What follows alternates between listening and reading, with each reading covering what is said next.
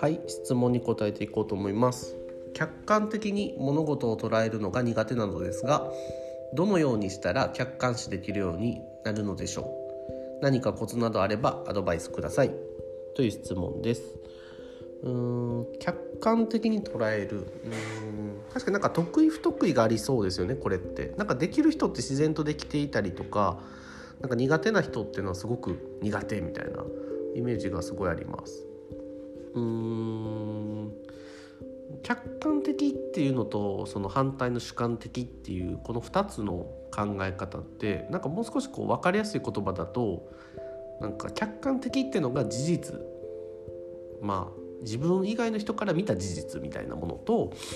なんだろう。主観的っていうのは自分の意見みたいな。なんかそんな感じの区別で考えててなんか具体的に言うとラーメンラーメン屋さんに行ってなんかスープが美味しいっていうのはすごい主観的な話。で、まあ、自分の意見みたいな感じだと思うんですけどなんだろう10時間煮込みました。このスープは豚骨ラーメンでみたいな。これは客観的な話だと思っていてこのなんだろうな美味しいっていうのはこうもしかしたら美味しくないと思う人もいたりするけど10時間煮込んだスープっていうのはいや12時間だって人は多分出てこないみたいな意味で主観とか客観って言葉で区別されるのかなと思います。多分質問者さんは感受性が豊かで、うん、その主観的なことみたいなにすごく目がいくというかそこにこう寄って考えてしまう癖があるのかもわかんないですね。なのでまあ解決策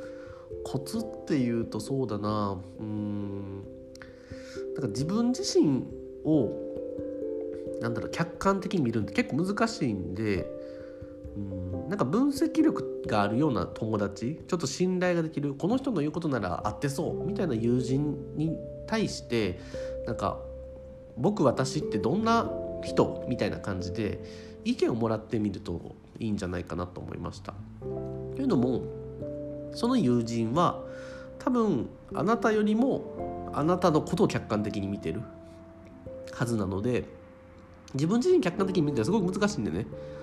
なのでその人からの客観的だなって感じれるような意見を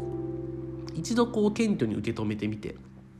で自分の認識との差を埋めていくっていうのをやるとあなんか客観的に見ると私ってこうなんだ僕ってこうなんだっていう風になって客観的な視点が知れるようになるのかなと思いました。こんな感じです。